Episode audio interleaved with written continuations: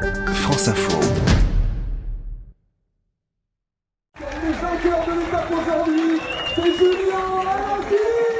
Ovationné une première fois sur la ligne d'arrivée lorsqu'il a signé son deuxième succès sur le tour après Épernay, Julien Lafilippe a de nouveau été très applaudi sur le podium protocolaire par le public de Pau à 27 ans. Julien Lafilippe a sans doute signé sa plus belle victoire en jaune dans le dernier chrono du Tour de France. Parti en dernière position, le coureur de Saint-Amand-Montrond est passé en tête à tous les points intermédiaires pour tenir en respect le vainqueur sortant du Tour, Guérin Thomas, et finir avec 14 secondes d'avance sur celui qui voulait pourtant lui ravir la première place, Julien Lafilippe.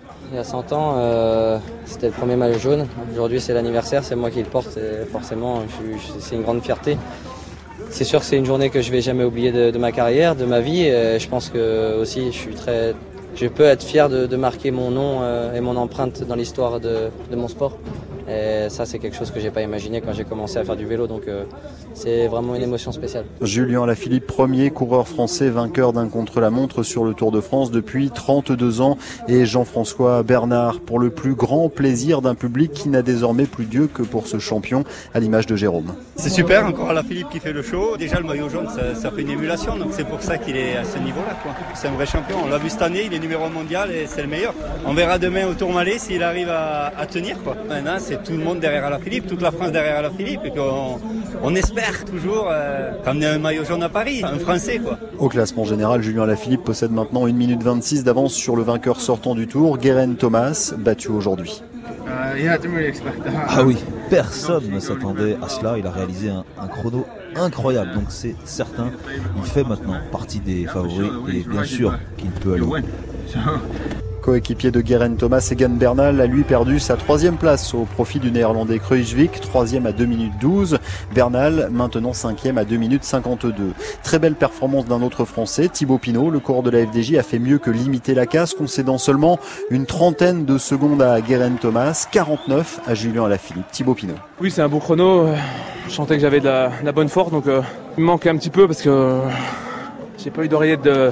C'était un peu déstabilisant au début, mais bon, après j'ai vu euh, au deuxième intermédiaire, j'étais dans l'allure, donc ça allait.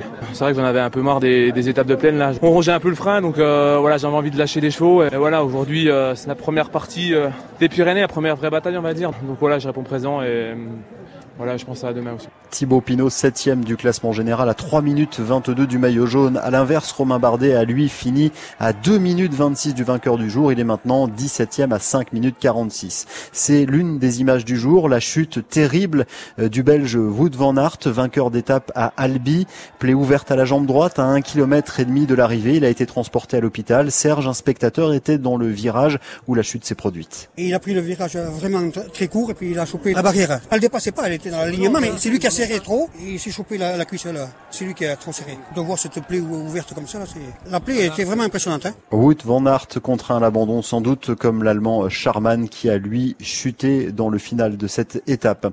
Des femmes sur la route du Tour de France, une course professionnelle a devancé cette étape contre la montre. Sur la route empruntée par le peloton, la néerlandaise Marianne Vos s'est imposée. La championne de France sur route, Jade Viel, était dans le peloton féminin avec son beau maillot bleu-blanc-rouge. C'est une grande championne qui l'emporte, hein, Marianne Vos. Après, bah, moi, pour ma part, avec euh, mon maillot, j'étais quand même pas mal encouragée. Presque tous les 10 mètres, il y avait des gens qui, me soutenaient, donc c'était super. C'est sûr, on aimerait bien avoir un tour, peut-être pas la même appellation, mais ça nous permettrait d'être euh, plus, plus visible. Quand on est chez nous, ce qu'on regarde à la télé, c'est le Tour de France quand on parle du vélo, donc euh, il, manque cette référence. Et demain, le peloton poursuit sa route avec la 14e étape pour passer au révélateur du Tourmalet. Il s'agira de la première arrivée au sommet dans les Pyrénées.